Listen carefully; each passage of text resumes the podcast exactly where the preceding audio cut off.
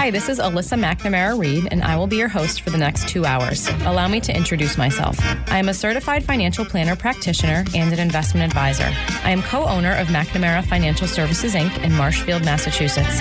McNamara Financial is a federally registered investment advisor, and by my definition anyway, is a true family business. We work with clients like you every day, regular people that need help making sound financial decisions, or people that want one less thing to worry about. I work with clients for a fee based on assets that I manage or an hourly or flat fee for creating financial plans. I am not compensated via commissions unless I have the pleasure of helping someone with their insurance needs. There are some things worth paying for, and perhaps a lifetime of financial security is one of them.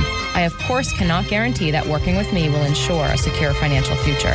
McNamara on Money has been a call in talk radio show since 1990. I love hearing from listeners, and there truly are no dumb questions. In fact, I like the simple questions because everyone should have the answer to those. Just don't call me asking for the next hot investment or which market is going to outperform this year. Number one, that's not the nature of this show. And number two, I have no idea. Any advice I give to a caller is meant to be generic in nature and should be verified with his or her own financial professionals. You will hear about a variety of topics on this show that relate to investments and personal finance. We try to cover topics that people can relate to regardless of their net worth or financial situation. And of course, we try to keep it interesting. I would crunch numbers for two hours or spreadsheet cash flows because I'm a total math nerd, but that wouldn't much make for good radio. Instead, I choose to educate people on topics surrounding big financial events in life, like marriage and divorce, kids in college, death of a loved one, career changes, and of course, retirement. I once heard that it is a smart man that knows what he doesn't know. I'm sure it was my dad that said that, and I'm also sure that it applies to women. That is why I invite guests onto my show that have expertise in different areas also related to personal finance. I feel it's important to note that the opinions of these professionals are not necessarily the opinions of McNamara Financial or any of its advisors. As long as we are on the subject of disclosure, I should note that while we may discuss investments and or markets on this show, that past performance is not indicative of future results. Thanks for tuning in. And welcome to McNamara on Money. My name is Justin McNamara alongside Alyssa McNamara Reed. And it is a pre-recording session. I don't know if we're supposed to say that on, on the radio. Ah, we'll be honest. Honesty is one of our qualities, of so people on, should know that. Both of us, well, at least I'm on vacation this this official weekend here, but uh, we got it. What we hope is a good show here. It's a little late in coming, but we have a, a year in review show. Uh, I do like to do a year in review show, but I've been I've been bumped off a bunch of times here uh, with regard to uh, kind of kind of doing a, a, dissection of 2021 and sort of a look into 2022. Uh, it's sort of a it's my review and then what should you do show. So, uh, Alyssa, are you with us? Just want to make sure you're, you're there. I'm here. I'm with you. I can hear you, and I think it's still first quarter of the year, so I don't think it's too late to do a prior year in review. Okay, that's all right. I'm excited. Yeah, I'm, not always, I'm not in charge of scheduling here, so I was. I'm, I'm pretty easygoing. So I said, "Man, we sure we can kick this show off." Yeah. Uh, I will. Uh, I will share um, my screen here in a little while. But anyway, so the, the, you know, just to start off the show here, uh, just a quick recap. I guess we should go over the the investment returns if if um, if that's probably the easiest way to start. And I just have a couple of different categories. We're, I know this is tough on the radio, so I'm not going to do too too many numbers. Um, but let's just do the bond market. So the bond market obviously had a, a fairly difficult year, right? Investment grade bonds, which are just um, you know, bonds that are considered investment grade would would you know bonds that would fall into that category would be government bonds and mortgage backed securities and uh, and bonds from uh, sort of like higher credit quality. Higher, yes, higher. I'm sorry, I was trying to think of a way to say yeah. you know that you know, didn't use mm. any jargon, but bonds issued by uh, by organizations that you expect to pay them back, right? That's what the investment grade means. You know, you go buy out, you go buy this bond, you're expecting to get your money back. It's not a junk bond uh, or a high yield bond. So, um, bonds for the year 2021 returned an unfortunate negative negative 1.8 percent for the year. So we had a negative year. Obviously, the reason was interest rates started to come up a bit last year in 2021. And when interest rates rise, the price of bonds goes down. So we had a negative year for bonds. I feel like we'd been talking about that, gosh, for, for almost ever about, you know, issues with the bond market. And it's not the yeah. first relatively lousy year we've had, but yet another one. So not a great year for bonds in 2021. I guess that's bonds in general. Having said that, do you want me? I don't know if I'm jumping ahead, but I did yeah, pull. Please, a, no, jump, jump in. Yeah, I did pull a three-year return for bonds, which was so for calendar 19, 20, and 21. The three-year average return for the aggregate bond index Yep. Which I don't know. That is mostly high credit quality, right? That aggregate bond index. Mostly, well, yeah. The, the vast, vast majority of bonds are of higher credit quality, right? I mean, yeah. if you if you totaled them all up, there there aren't all that many that are lower credit quality, right? I mean, okay. it's a lot of it's a lot of government bonds and, and high yield bonds. If you're if you're if you have lousy credit quality, you're probably not lending quite as much. You know, right? I mean? So so while bonds were negative for calendar 2021, would you say 1.8%?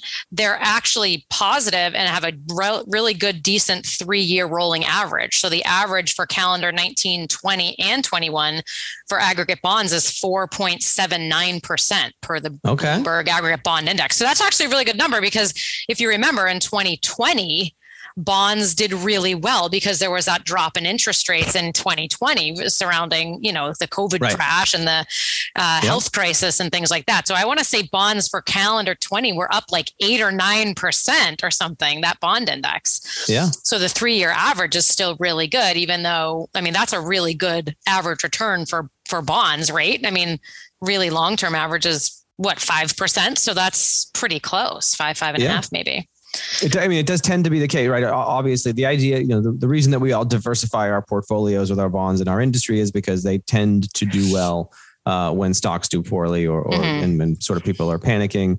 Uh, and they also do well when interest rates are dropping, and that's that's kind of what happened in 2020. Obviously, we had COVID, right. and and there was a lot of um, you know interest rates did drop, and that helped bond prices.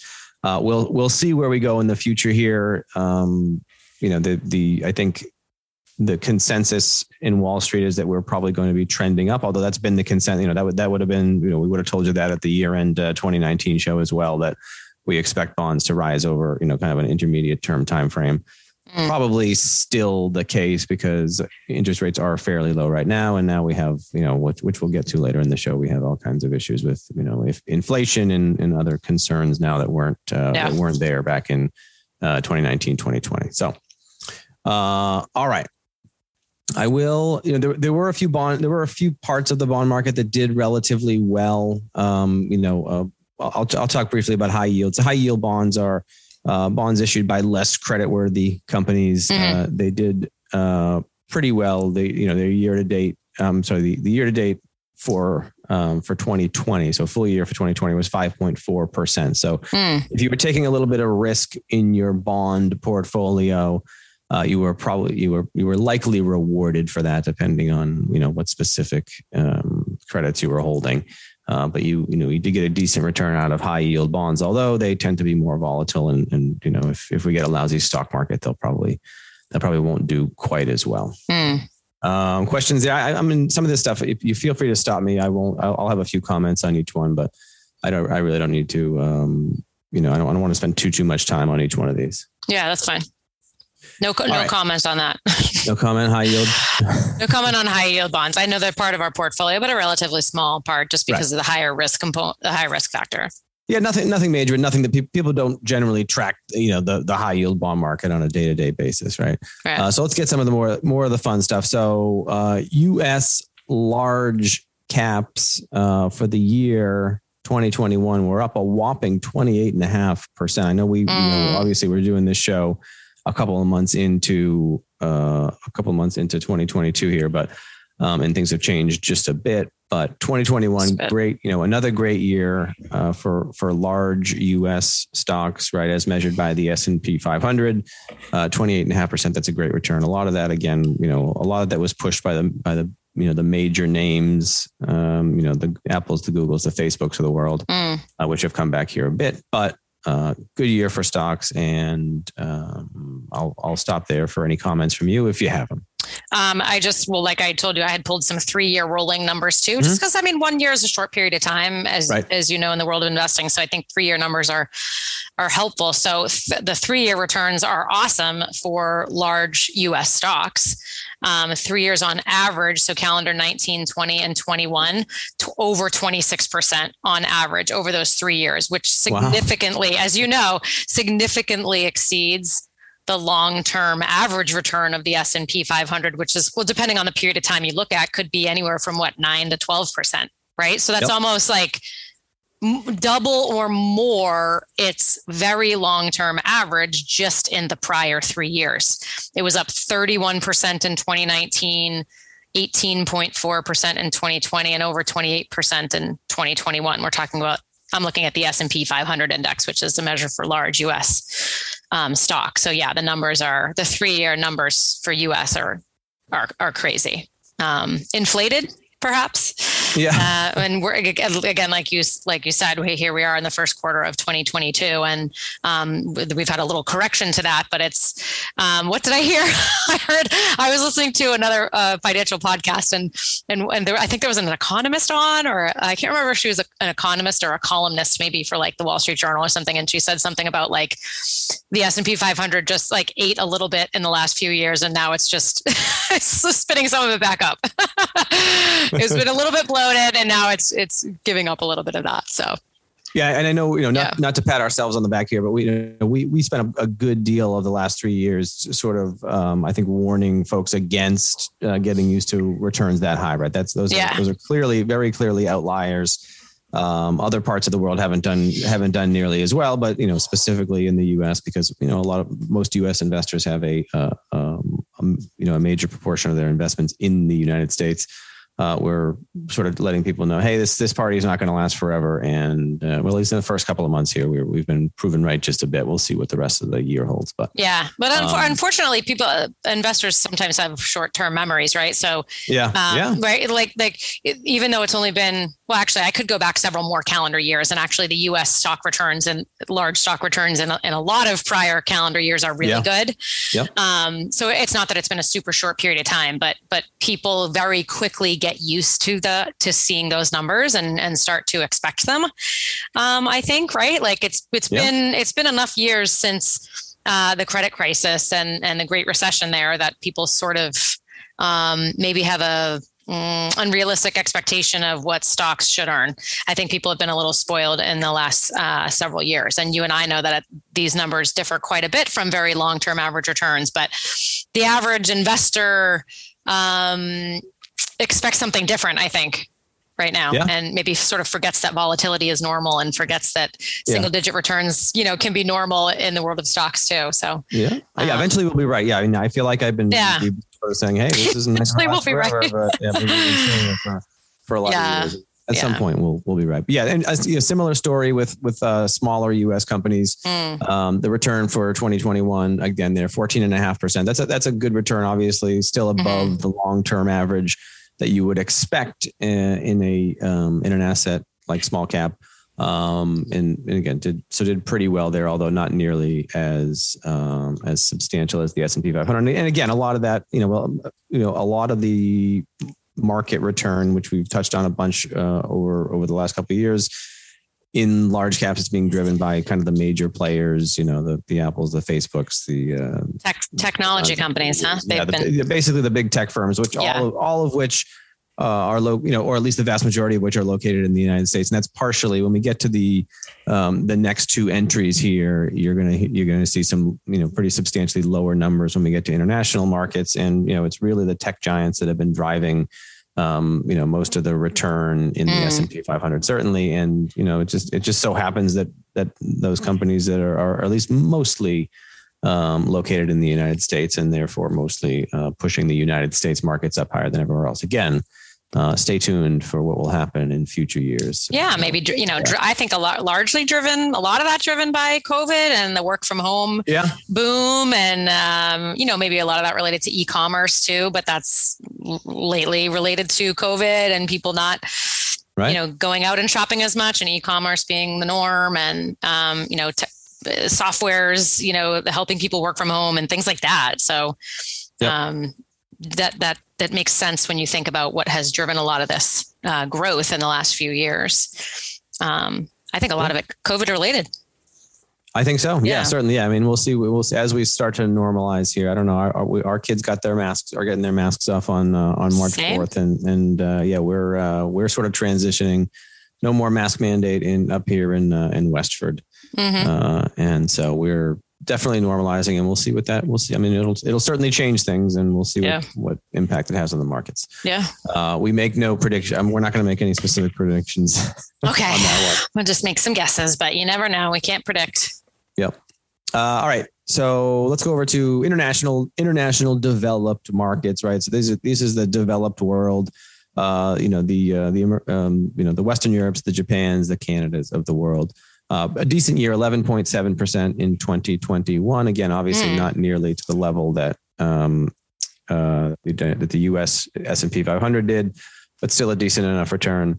Uh, and then emerging markets had a pretty lousy year uh, with just just eking out a 1.3 percent rate of return. I, you know, I I, mm. I won't say much on this other than this is you know the continuation of a much longer trend, right? You know, when, when we're doing reviews with our clients and, and taking a look at, uh, you know, returns on the portfolio and past returns on different asset classes, uh, it's it's very you know the difference between the U.S. and overseas is very very stark over longer term periods of time right now. I mean, you know, we we would mm. you know folks like us say, hey, you know, long term in this market in, in, in investing is you know probably ten ish years at least.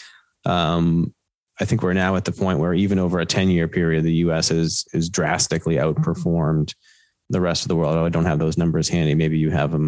Maybe you I'm gonna I'm gonna find them. I actually have a chart that's a couple of years old, but I have a chart, um, and I'm trying to think of the name of it. I'm searching my computer right now, but I will I will find it. There's a chart yeah.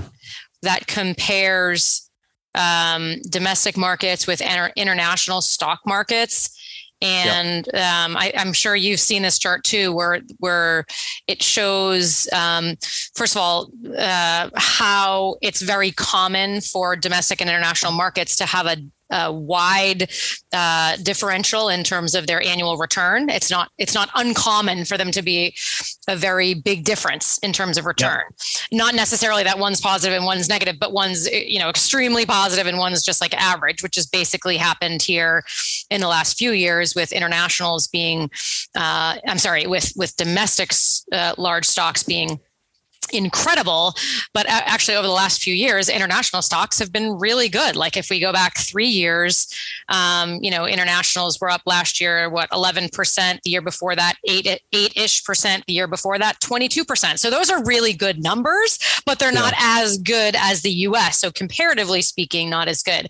Emerging markets um, a little bit different but they've had like 2019 and 2020 emerging markets were up in the 18% range. Yeah. so those are really good numbers too. Last year not so much. But there's a chart that shows not only that that it's common to have a big difference in return there, but also it kind of shows that that one that domestic outperforming international and vice versa over like long periods of time is normal historically, right? Like we'll go through like eight yeah. or 10 or 12 years where yeah. one outperforms the other consistently and then it will kind of switch. And you've seen that chart, right? It's a it's like a bar chart and it shows yep. the differential. I'm gonna find it while you're talking next. But okay. um, I I've pulled that one out several times um, the last few years just because um, you know it's human nature to um, want more of what has done well recently, right, and want less of what hasn't done as well. But that, but those things that, that won't necessarily repeat itself, right? And and that's the point is that um, well, it, it won't necessarily always follow that follow that pattern where the US outperforms international and vice versa. Right. It's not following yeah. that pattern this year. It's only been, you know, we're here, we are only in first quarter, but yeah. internationals aren't down as much as, as US stocks. So it, it doesn't always follow that pattern. And also then, you know, then we can get into valuations and which one's cheaper right now and poses a yeah. you know better growth opportunity longer term. It's not domestic stocks, right? right. At least based yeah, on the, the prior the, valuations. Yeah. The million dollar question is when is when the trend uh, when does the trend reverse itself, which we'll right. which obviously we'll get into a little bit right. here. Yeah, I'm gonna um, find the chart. Yeah, so I, I I did pull up the rates of return here. Just you know, there this is not from year end 2021. This is a more recent. I think it's the end of January. Um, but you know, the, the decade return for the S&P 500 is almost 15%, 14.96. This is 10 years ending 126, mm. 21. Uh, so we're about a month old uh, with this data. But um, again, the, the point stands and the 10 year return average, you know, doesn't change all that much from, you know, from month to month, but, you know, so it's a, almost a 15% return for the S&P 500. Uh, the developed world uh, is at 6.75 mm. and the hmm. emerging world is at 4.23. So we're talking about a, you know, a, a drastic outperformance, um, which, you know, has the trend is really has continued for, um, you know, continued for another year last year on top of many, many before that. So at some point. But I bet if you went back 25 years, like if we went back 20, yeah. 20 or 25 years to like right before I bet, I bet if you went back at like exactly 20 years, I can try to find some data. I can try to pull a report. Yeah. What we're talking, but like the 20 year return of the S&P isn't it, I don't think it's more than like 8%. Or maybe that maybe I was looking back at like maybe it was about 25 year return because 25 years brings us right before the tech bubble. Yep. Right. And so and so returns dating back there are um, kind of bleak actually, maybe for for all all categories. Not bleak. Bleak was not a good word. Seven or eight or nine percent is not is not bleak. I know word, that was yeah. terrible. See, I'm falling subject to like what's you know what what people come to expect. Right? It's you yeah. know we've seen double digit teens and twenties returns for for US stocks for a while now. And so when you show someone, you know, the very long term averages that it's maybe only eight or nine or 10%, it just doesn't, it like doesn't seem to make sense. But, but you and I know that that's, that's accurate. I'll find some yep. data while while you're talking. Okay. All right. Uh, okay. So yeah, I mean, again, I, I think that was that was probably as much as I wanted to do on the differences, right? I mean, we'll we'll talk about obviously uh, what happened is is already in the past, and and we're going to spend a bunch of time on what is likely to happen in the future. Again, not necessarily in the you know prediction business. I think we'll you know we'll probably say it later in the show, and we'll also say it right now. Um, it is is difficult to uh, to time the market. You know, even even when you take a look at some evidence, right, where you where you say, well, hey, you know, international stocks are way cheaper than the than U.S. stocks right now. We should have more money in international. Uh, you know, there's a reason why you don't take all your money out of one place and put it all in the other because you can, you know, you can very often be wrong, right? The the, mm. the same. Uh, the numbers that exist now, which we'll get into in a minute, are were similar to the ones last year and the year before, and, the, and even the year before that um, in that U.S. stocks are are more expensive and um, and you know international stocks are less expensive and and therefore the expected future returns should be lower for U.S. and they should be higher for international. But it's not always that right. simple, right? Right. You know, you there's no law that says they have to be the same. Our assumptions long term is that they are similar. Um, but you know what we you know you you can't sort of predict things like oh hey um, if the US dominates technology and technology dominates the world going forward, you know, you, you could make mm. an argument that, hey, you know what, the US should be more expensive, right? We're, we're growing all these great companies. You know, maybe the next, uh, maybe the, you know, the next set of companies that will be the next Amazon, the next Facebook are, are growing here in the US. And if that's the case, maybe we should have a higher price because, hey, it's, it's worth it, right? Because we're going to get all the, you know, we're going to get all the growth and therefore if we if we pay up for growth it'll be fine because it, it, may actually show up right it's not it's not always as simple as hey mm. cheaper over here uh, it's not like it's not quite like buying a car right right anyway uh, so we have like oh, let's see, with three minutes. I wonder if three minutes. Oh, I'm bummed. I I I remembered who sent me the email with that chart, but I'm still looking for that chart of the. I think it was called alternating market leadership. Yep. I, I, yeah, I do. You remember, remember that chart? chart? And I'm searching my email and I'm searching my computer, and I'm, of course I'm not finding it. Though I feel like every time I find this chart, I save it in ten places, but then I can never find it again. But um, yeah, maybe I'm the one who sent it to you. Maybe. Anyway, it's a good uh, one. I want to say it was like eight or ten or twelve year cycles where where one where either domestic would outperform international or vice versa. So it, it you know we're it's we seem to be following the pattern, some sort of a pattern here.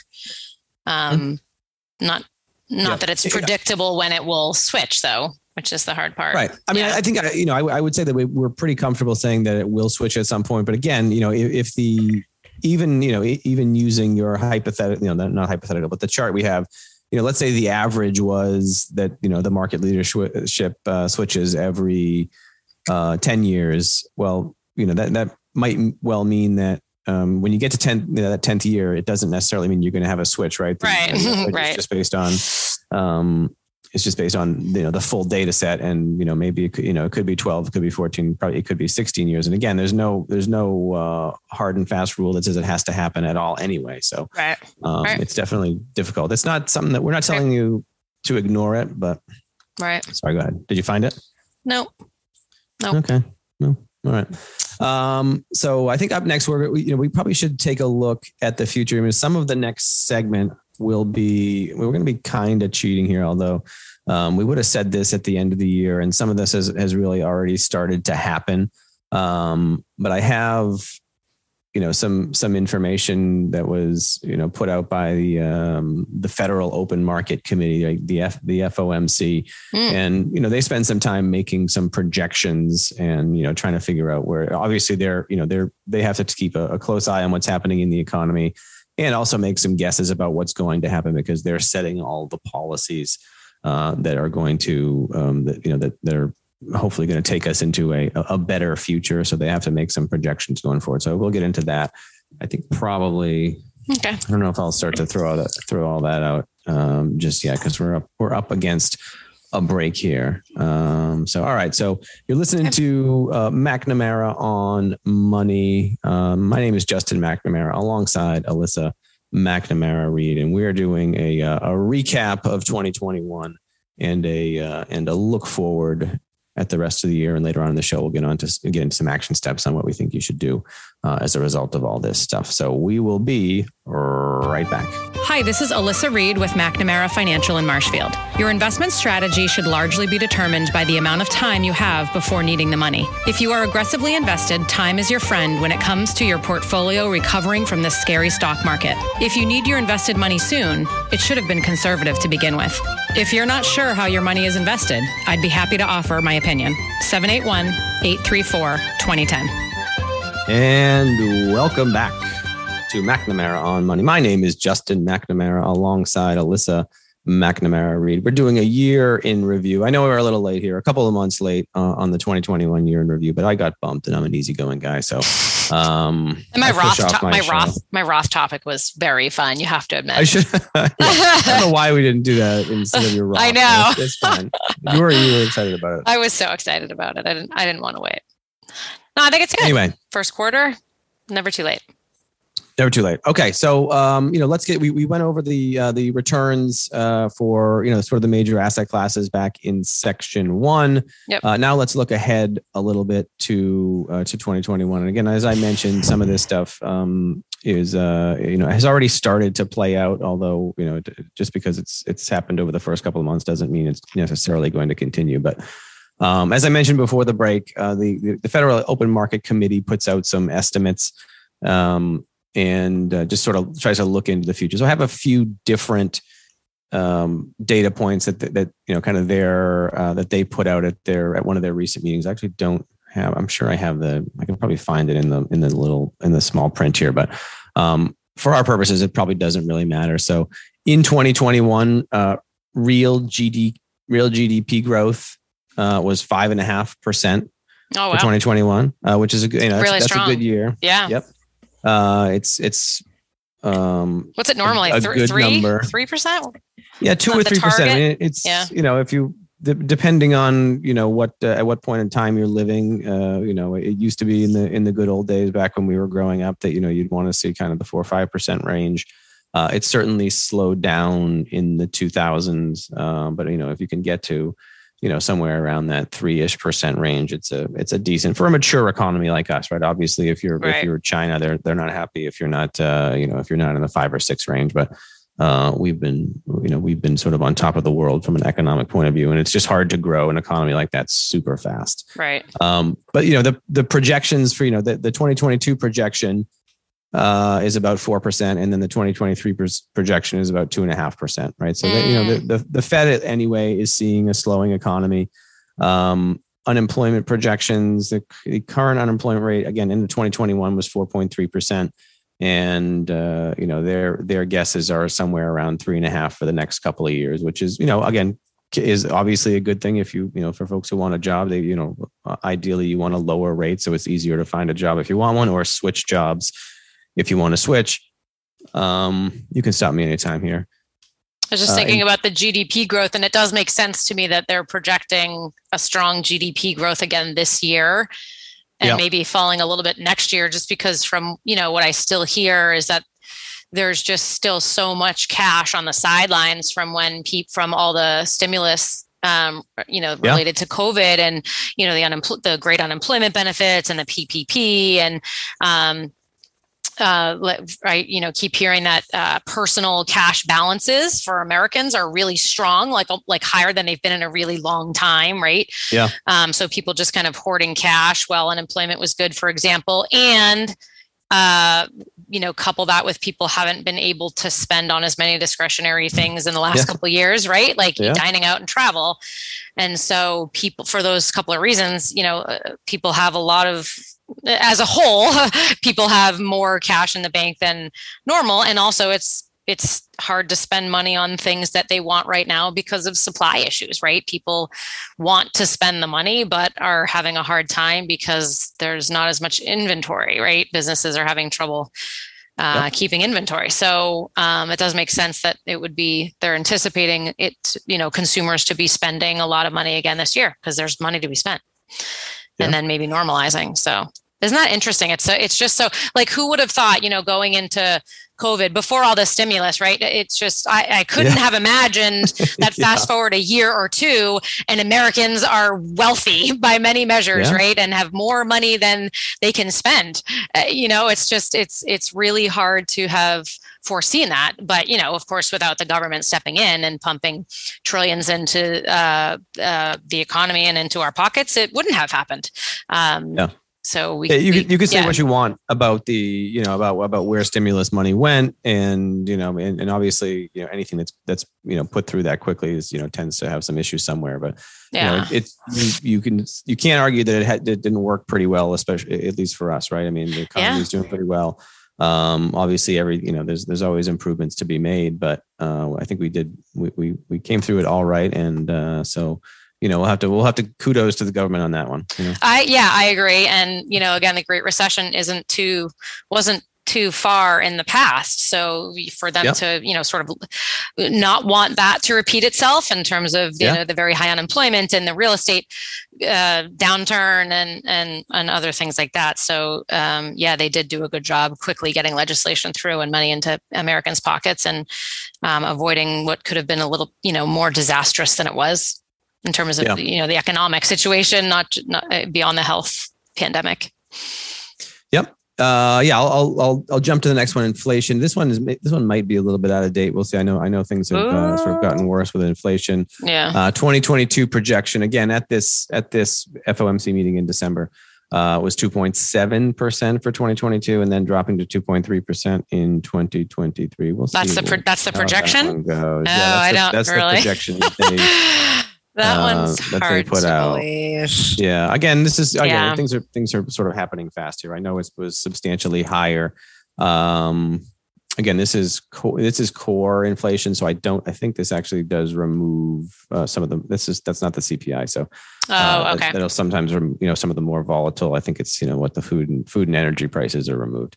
So oh, um, that's okay. a again. We'll see. We'll see what happens on that on that score. Um, I wouldn't be surprised to see that one higher. But this is yeah. I'm just giving, I'm just giving you the numbers, folks. D- you know? Different economists will have different answers to that, but it seems like sure. from what I hear, they're sort of expecting inflation to be high again for 2022, but maybe you know hopefully not as high as it was last year. It was about seven percent last year, right? The CPI or yeah, and um you know some numbers i'm hearing are maybe it'll be you know 4 to 6% for 2022 and then maybe normalizing yeah. you know a, a, year or two from now so um yeah yeah again and you know, no, no, one really knows obviously right. and you know, even even this is you know the you know they said the i think they they make a bunch of projection projections and then they use the median right so some people have it higher some people have it lower and whenever yeah. you see something oh the the expected inflation it's generally you know someone aggregating a bunch of data from a bunch of different sources maybe you know a bunch of different economists or, or whoever and then you know sort of throwing out the average but you know we'll see. It rarely it really works out exactly that way um, right. shall see. You know. just a guess anyway.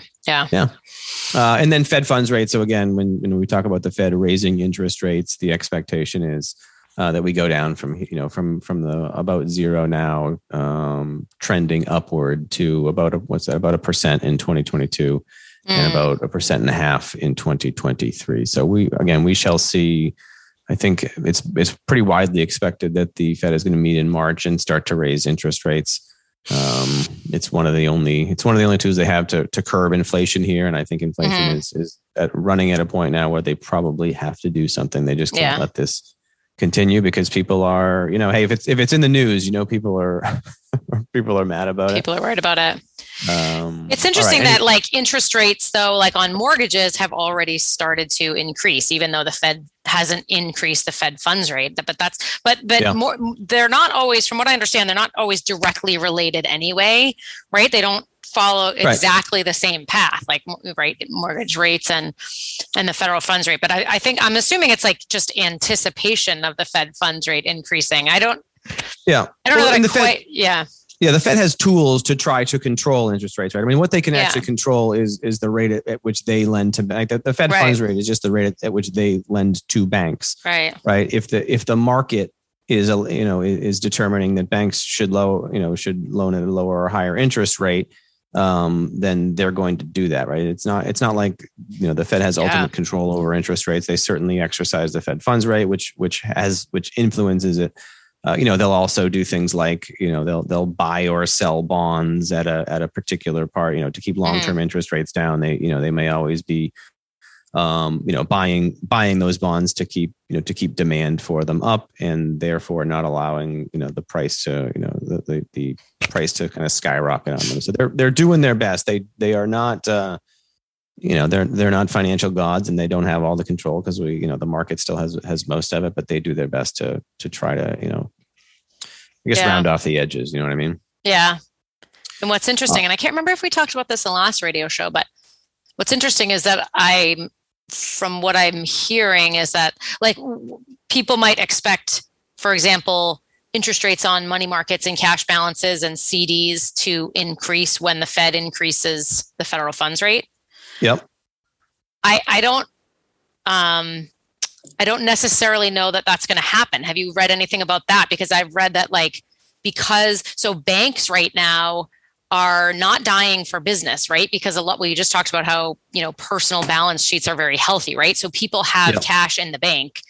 Yep. Banks have cash on hand as a result and mm-hmm. aren't like dying for business, right? They're they're they have plenty of clientele and healthy balances. So they we I don't know that we would necessarily expect like interest rates on cash or bank CD rates right. increase like immediately when when the Fed raises interest rates, which I thought was really interesting and never had really you know thought about that before. I was just uh, hearing it on another podcast recently, but yeah. Um, well, I mean, that's, I mean, it's, it's yeah. supply and demand, right? I mean, if, if, yeah. if banks don't have, yep. if they can, if they can take your money and pay you nothing and then lend it out on the other end and make, and, you know, that's, that just allows them to make more money. So they're not going to do it. You know, there's, there's no requirement that they have to raise their, their savings and CD rates. Right. Um, right. Again, it's, it, it, can be influenced by the Fed, but they don't have the final call. It's not like they, they, right. you know, stamp a paper that says, Hey, right. you know, pay everyone a half percent on their savings account. Um, it's not, yeah, it's definitely not that simple. And yeah, yeah I mean, I'm, I, I guess my expectation is that it does come up eventually, but we, you know, we'll see if, you know, how much and, and when, you know, at some point it just, yeah, well, I don't know. I'll, I'll leave that one alone because I don't, okay. I wish I, I wish I had more insight on, you know, that's not a part of the market that we follow particularly closely. Yeah. Um, so I'll, uh, I'll leave that one alone. But anyway, uh, let's move on. I know we're, let's see, we're flying right along here through, through okay. this segment. Um, so uh, you know, there's a, there's a quick chart that I that I have up here, and I just wanted to go over. You know, people are you know the, the market's been sort of particularly volatile, and and people do worry about interest rates, and and you know, anytime the Fed starts to you know starts to hike interest rates people start you know start to worry about well is you know how, what what what impact is this going to have uh, on the markets and indeed you have seen with the expect you know with the rising expectation that the that the fed was going to have to you know increase interest rates um, the market has certainly been volatile early on in the year here, and, and I, there's a, mm. there's a, just a little chart that that shows there's certainly an impact to the Fed increasing rates, and you know there's definitely a market impact to it, right? So if you look at the cycles, you know in in the in the year leading up to uh, to uh, you know a Fed increase, the you know the market tends to do pretty well, and then at the first increase, you, you sort of start to see some divergence on mm. different, you know, uh, different types of returns on different types of, of rate increases, right? So if you,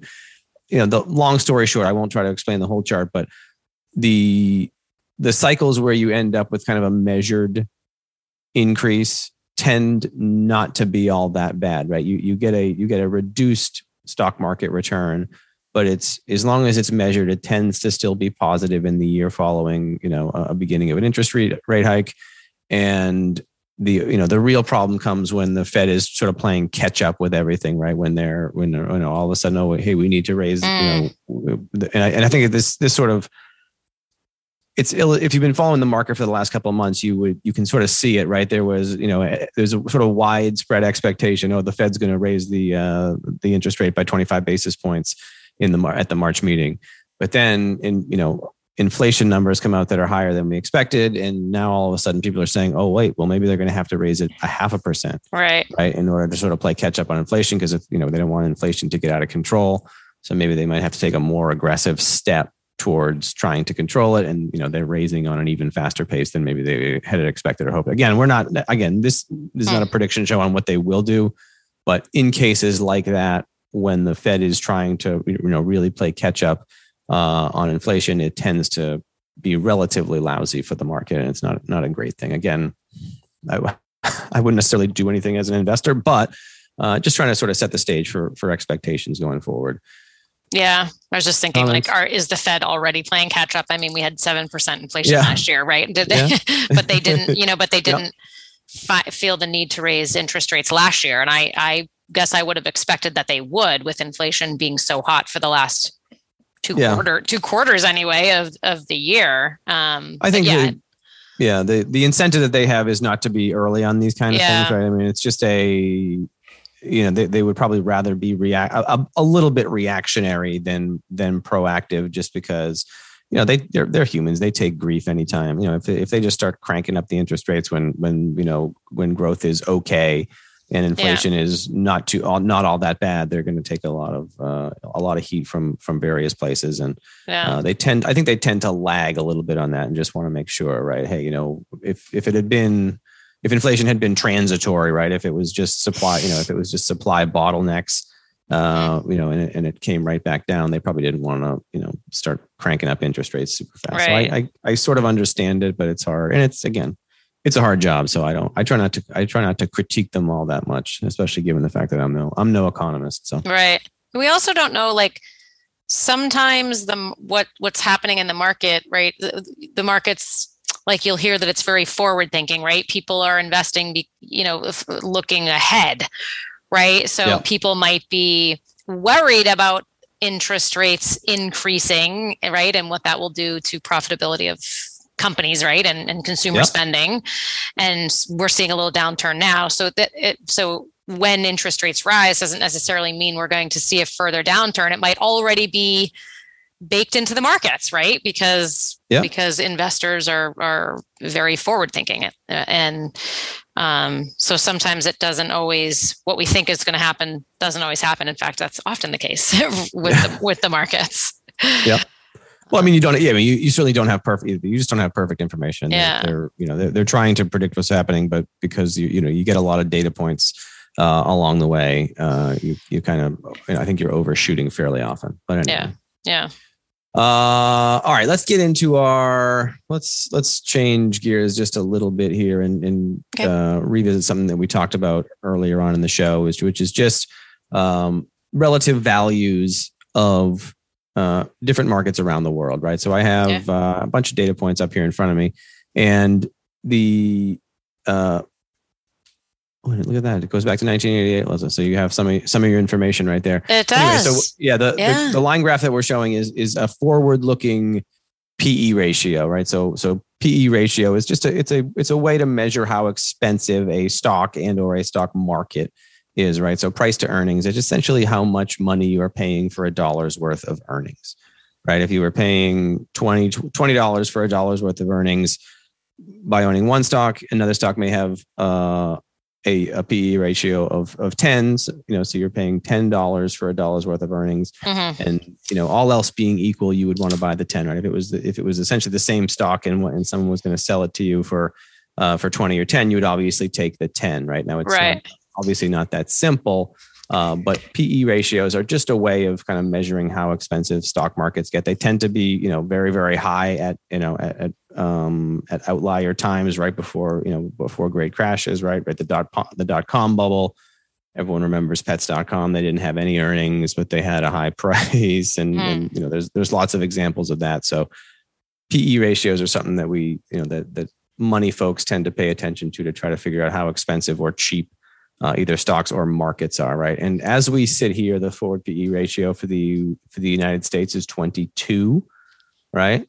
Um, and just and just to help yeah. further explain like the the pe ratio is one piece of data that we would use to make a guess at growth potential in the future right? So something that's priced really high might not have a lot of growth potential or or, or I guess said differently might not either might not be a lot of value in it because it's priced right. so high. So what's the potential for growth? Whereas something that's cheaper right at a lower price to earnings ratio would have more potential for growth. So it's a way to um, make a guess at what growth might be from this point in time and and where where you would see right. value in purchasing a stock. Oh yeah, or yeah, well we should yeah you can right. try to say appreciation, right? Appreciation. Okay, appreciation. Yeah. Yep. Uh, okay. You know, gr- growth is you know there, there's a you know the reason that you would have a different right PE ratio for different let's say companies is because there's a you know different expectations of growth, right? Okay, so you know back enough, when yep. you know an Amazon or a Google early on they have they, they may have exceptionally high PE ratios and uh, you know a lot of those ratios were justified because that you know they were able to grow their earnings mm-hmm. right so that's you know that there's there's certainly a growth component to it and and you know even right now you could say about the US market even you know it's the high you know the, the 22 is the highest number of the, you know, that, that I'm going to tell you here and you could make a rational ex you know uh, um, you could rationalize that by saying, well, hey, you know what? The U.S. is is you know really adding all the growth in the world, right? Hey, you know it's it's a globalized world yeah, the U.S. dominates big tech. That's where the growth is going to come from. So it, it, it's it's right that the United States has the highest PE ratio because they're they're going to grow more and therefore mm. justify that higher price, right? So that's certainly it, it's not um, out of the realm of possibility that that continues. Uh, but we're just trying to give you sort of an idea of where things sit, and, and if things do normalize, uh, you certainly it's certainly the case that you know paying less for a dollar of earnings all else being equal is is better than paying more but you have to there's there's a lot of factors that uh, that complicate things here. So but again like, you know, we, we sort of jumped ahead. So the the global number for pe ratio is 15 okay right, and the emer- right, yeah. yeah the emerging markets is just 12 right? So you know the us almost twice as expensive as the emerging world now with regards to you know how much you have to pay you know you have to pay for a dollar's worth of earnings. That's a that's a fairly you know, if you if you look back at the chart, there are certainly some times when um, you know when when the lines have deviated sort of substantially, and there's other times that they're that they're sort of fairly similar and and hug each other uh, pretty closely. um, but there's is that a weird yeah yeah. well, I'm no, uh, I'm noticing like that the U.S. price to earnings ratio right I guess in is this 2020 or 2021? It must be 2021 that we're seeing that 22, right? Yep. In terms of price earnings ratio. It's like about the same level it was in the dot com boom. Yep. Right. It's oh, about yeah. Yeah. that that was mid to high 20s in terms of the price to earnings ratio of US stocks. And that's mm-hmm. this is the highest it's been since then as well. Right. Right. Based yep. on based on this chart. So that's interesting high valuation. The other thing about this chart is that the us has had the highest price to earnings ratio so those high the highest valuations in the last 20 years compared to the in, for most of the last 20 years anyway compared to international yep. stocks.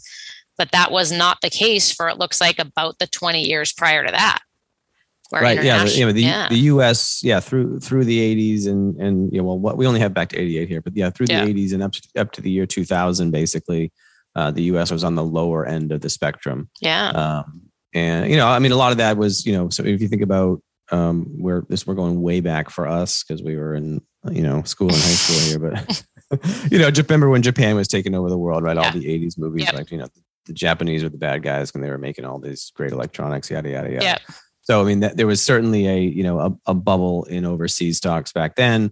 and it's sort of trended back down. And uh, you know now the U.S. has been ahead of the game. I mean, you you can sort of there's there's an argument to be made that as the economy that's you know that's that's sort of the deepest and the most mature that you might want to there should be probably a premium put on that yeah right you know you know our economy versus investing in you know you know pick your tiny you know country somewhere in the world you probably want to pay a premium to invest in the S&P 500 as opposed to some other country because just because of, of who we are in the world uh, you know should it be twice as high right you know, again, right. That's, that's the million dollar question well and there's not the same uh, the the the risk factors are different too. Like investing in the United States, we right. don't have to worry about you know polit- political risks, right? Like. Right.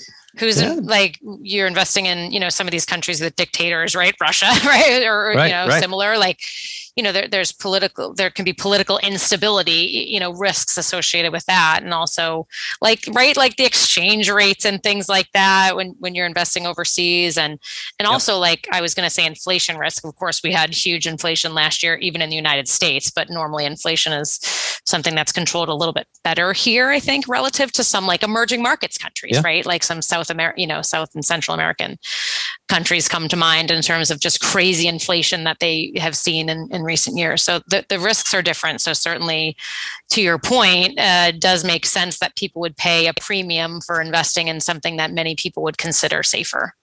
Yep. Yeah. Uh, I, I agree. I mean, I think I think I, am I'm sort of of the mind that there probably should be a premium on the U.S. stock market. It's just a matter of how high it should be, right? I mean, if mm-hmm. if if if the quote unquote long term term normal was you know that the, that the U.S. should be uh, you know higher by 10 or 20 percent of of you know the rest of the world or or pick your other country uh, you may you know you still could find opportunities by saying okay well well hey i mean if, if normal is this well now now this other country or this other region is is well below normal and maybe that's an investment opportunity for you so again a lot of complexity and it's tough to do it's tough to get into the sort of the the, the deep parts of it over the radio so we'll i think we'll probably move on here from there unless you have any other follow-ups I, don't. Sure but yeah, how many how many minutes do we have before the break? We only have two and a half minutes before the break. So All right. I'll skip over this this slide here. Um, yeah, I, just just briefly on um, you know current interest rates. The interest rates. I don't know if you do you have them up there. What what they are right now. Uh, as of this writing, uh, let's see the yield on on the uh, the Vanguard Total Bond Market Index um, was about 1.6 percent. That might be a little bit higher now. I'm not sure. I'm not sure exactly where it is, but um, and the duration was 6.8 years, right? So duration is a measure of volatility. So for, for every um, for every 1% increase in interest rates, you would drop uh, your your your underlying bond or bond fund would drop by that duration number, right? So if you had a 6.8 percent if you had a 6.8 duration and interest rates went up 1%, yeah. Uh, your bond portfolio would go down by 6.8%. So again, that's just a, sort of another, we, have been in this, in this strange place here for a while where both, you know, we, you can argue that both stocks and bonds are both, you know, kind of uh, uh, priced on the higher side which leaves investors with a you know kind of a, a, tough choice on how exactly you allocate your stuff right if you're you know if you're dad mm. you just say oh go put all your money in stocks um no he doesn't really say that to everybody but definitely for definitely some people that's the right thing to do that's absolutely yeah, yeah right um and yeah i guess I, i'm gonna probably we won't get to uh much of much of the rest of this. We'll have to we'll have to get to this piece after the break. We'll we'll make our we'll make some uh, some estimates. I think when we get back after the break, we'll talk about uh, what we're using for kind of our base case scenario on investments going forward. Right, you know, make some projections about you know U.S. large cap and developed international emerging markets and some bonds, and um, and sort of you know I, think just provide people with some level of expectation. Obviously, we okay. don't know what's going to happen, but we you know when we're managing money, we do need to make some guesses on that on that stuff. So we'll go we'll get into that. And I think probably we should wrap it up here. So, again, hey, my name is Justin McNamara. You are listening to McNamara on Money. Uh, I am here alongside Alyssa McNamara Reed, and uh, we are uh, doing a year end recap and kind of a, and, and an action step. Um, action step. What, what should I say? And, and year end review and what you should do about it. And if you have any questions, uh, please don't hesitate to shoot us an email uh, email address is questions at McNamaraonmoney.com. Again, that's questions at McNamaraonmoney.com, and we will be right back.